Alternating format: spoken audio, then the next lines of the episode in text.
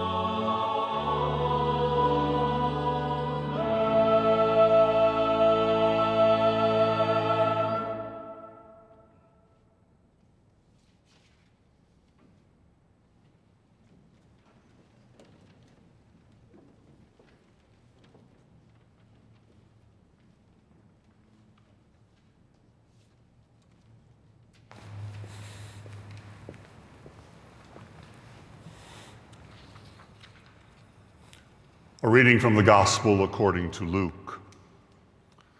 One of the Pharisees asked Jesus to eat with him, and he went into the Pharisee's house and took his place at the table. And a woman in the city who was a sinner, having learned that he was eating in the Pharisee's house, brought an alabaster jar of ointment. She stood behind him at his feet, weeping, and began to bathe his feet with her tears and to dry them with her hair. Then she continued kissing his feet and anointing them with the ointment. Now, when the Pharisee who had invited him saw it, he said to himself, If this man were a prophet, he would have known who and what kind of woman this is who is touching him, that she is a sinner. Jesus spoke up and said to him, Simon, I have something to say to you. Teacher, he replied, speak. A certain creditor had two debtors. One owed 500 denarii and the other 50. When they could not pay, he canceled the debts for both of them. Now, which of them will love him more? Simon answered, I suppose the one for whom he canceled the greater debt. And Jesus said to him, You have judged rightly. Then turning towards the woman, he said to Simon, Do you see this woman? I entered your house. You gave me no water for my feet, but she has bathed my feet with her tears and dried them with her hair. You gave me no kiss, but from the time I came in, she has not stopped kissing my feet. You did not anoint my head with oil, but she has anointed my feet with ointment. Therefore, I tell you, her sins, which were many, have been forgiven Hence, she has shown great love. But the one to whom little is forgiven loves little. Then he said to her, Your sins are forgiven. But those who were at the table with him began to say amongst themselves, Who is this who even forgives sins? And he said to the woman, Your faith has saved you. Go in peace. Hear what the Spirit is saying to God's people.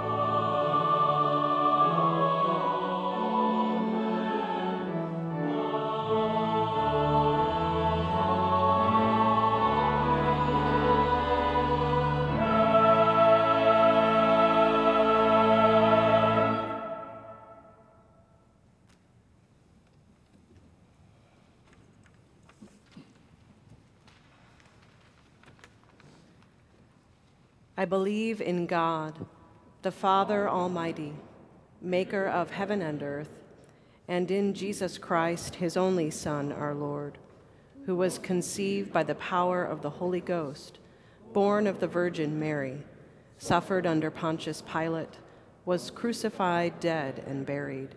He descended into hell. The third day he rose again from the dead. He ascended into heaven and sitteth on the right hand of God the Father Almighty. From thence he shall come to judge the quick and the dead.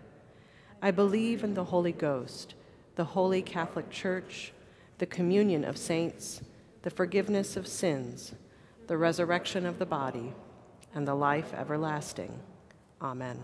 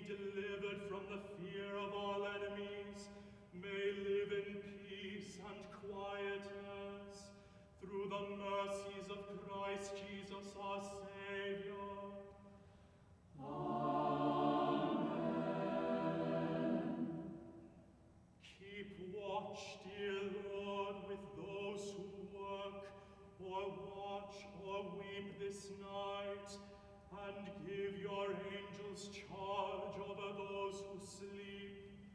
Tend the sick, Lord Christ. Give rest to the weary. Bless the dying. Soothe the suffering. Pity the afflicted. Shield the joyous. And all for your love's sake.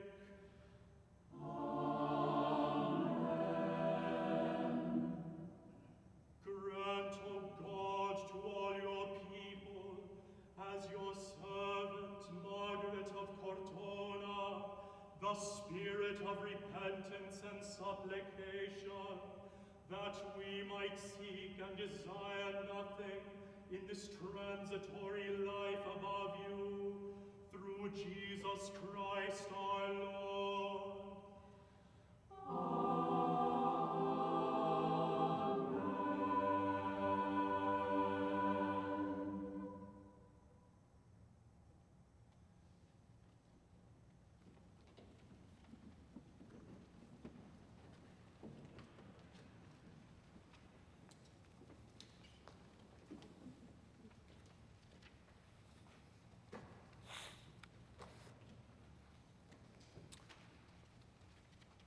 Tonight we honor Margaret of Cortona. Margaret was born into modest circumstances in Laviano, Italy, in the year 1247. Her mother died when she was seven years old, and her father remarried. By the time she was a teenager, Margaret and her stepmother had developed great animosity toward one another. It is reputed that because Margaret was a strikingly beautiful woman, her stepmother seethed with jealousy. The home situation became untenable for Margaret, and at age 17, she met the son of Guglielmo de Pecora, Lord of Valiano, and ran away with him. She found herself installed in the Lord's castle, but as the son's mistress, not his wife. The differences between their social classes being a social impediment to their marriage. The castle was near Montepulciano, so despite her rather awkward circumstances, we can at least hope she drank some excellent wine. In time, Margaret bore a son. One day her lover went out hunting, and when his favorite hound came home that evening without him, Margaret went on a search with the hound, who eventually led her to his murdered body. Not wanted by her lover's family and with no legal standing in the Lord's castle, Margaret and her child returned to her father's home, but her still jealous stepmother refused to take them in. With nowhere to turn, Margaret sought shelter with the Franciscan friars at Cortona, who provided her and her son with food and shelter. Margaret became attracted to the religious life. And in the year 1277, after three years of probation, she joined the Third Order of St. Francis and chose to live in poverty. Following the example of Francis of Assisi, she begged for sustenance. She pursued a life of prayer and penance at Cortona, and there established a hospital for the sick and for the homeless and the impoverished. To secure nurses for the hospital, she instituted a congregation of tertiary sisters known as Le Poverelle, Italian for the little poor ones. Her son eventually became a Franciscan friar.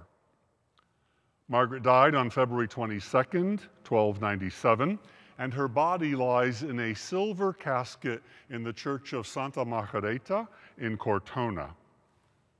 After 400 years, her body was declared by the Pope to be incorrupt, a belief in the Roman Catholic Church that divine intervention allows some human bodies to avoid the normal process of decomposition completely or partially after death as a sign of their holiness. Most commentators focus on Margaret's penance and devotion to the neediest as a woman religious, and rightly so. Among other things, she is the patron saint of the homeless, of penitent women, and for people who are ridiculed for their piety. But Margaret is also the patron saint of single mothers. As a son of a woman abandoned by her spouse, my mother, also a Margaret, was compelled to care for her two young children without the benefit of a husband. I am intimately aware of how difficult and at times precarious this made my mother's life. I'm equally aware at how sacrificial she was to provide for her children and the love that propelled her to do so.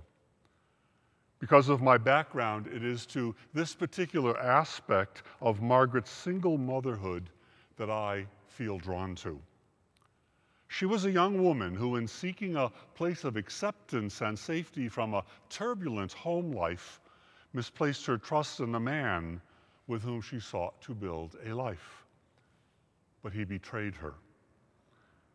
It's an age old story, repeats itself every single day, with women and their children being placed in the direst of circumstances by men and or their families who will not assume their right responsibility to care for them. Yet, Yet these single mothers persevere. Amazingly so. I have witnessed it many times in my life, including my own.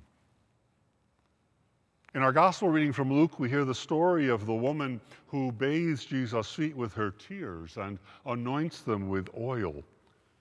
Now, I find this story an odd lectionary choice. I find a lot of the lectionary odd, actually, for Margaret of Cortona. Perhaps the story of the widow at Zarephath and her son, or Hagar and Ishmael, are more reflective stories of women and their sons who have been cast into dire circumstances. But what does stand out in the appointed gospel is when Jesus describes the woman anointing his feet as a woman who has shown great love. A woman who has shown great love. This perfectly describes Margaret and all women who have become, by their circumstances, single mothers and who do all they can to provide for themselves and their children. They are women who have shown great sacrificial love. May their witness lead us to, like the Franciscan friars who took Margaret and her son in, providing the necessities of life, lead us to do the same when we encounter a single mother. And may we offer not only food and shelter, but love and compassion as well. In so doing, we will be showing great love, and that is holy work. Amen.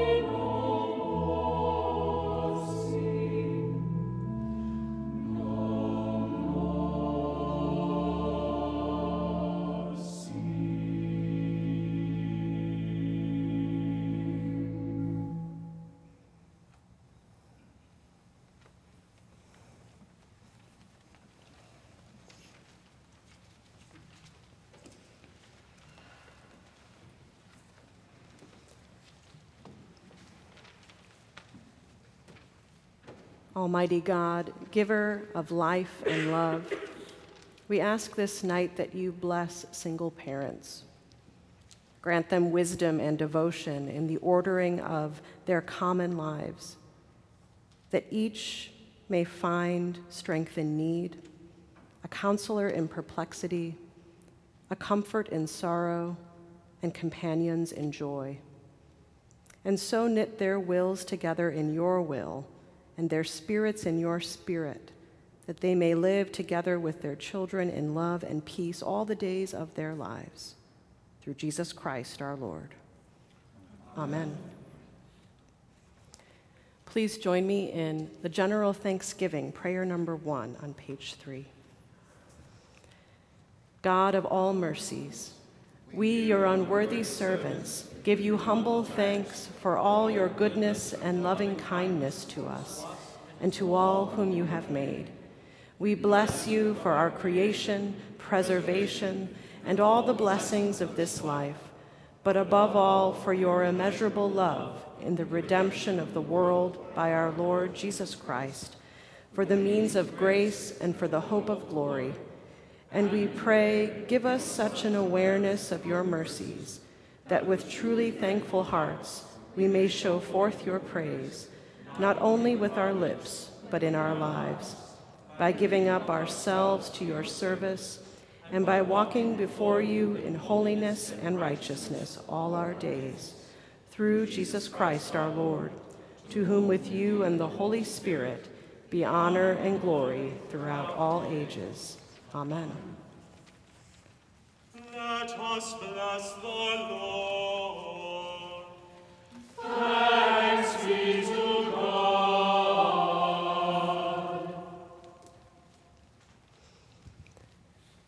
May God the Father, who by baptism adopts us as his children, grant you grace. May God the Son, who sanctified a home at Nazareth, fill you with love. May God the Holy Spirit, who has made the church one family, keep you in peace. Amen.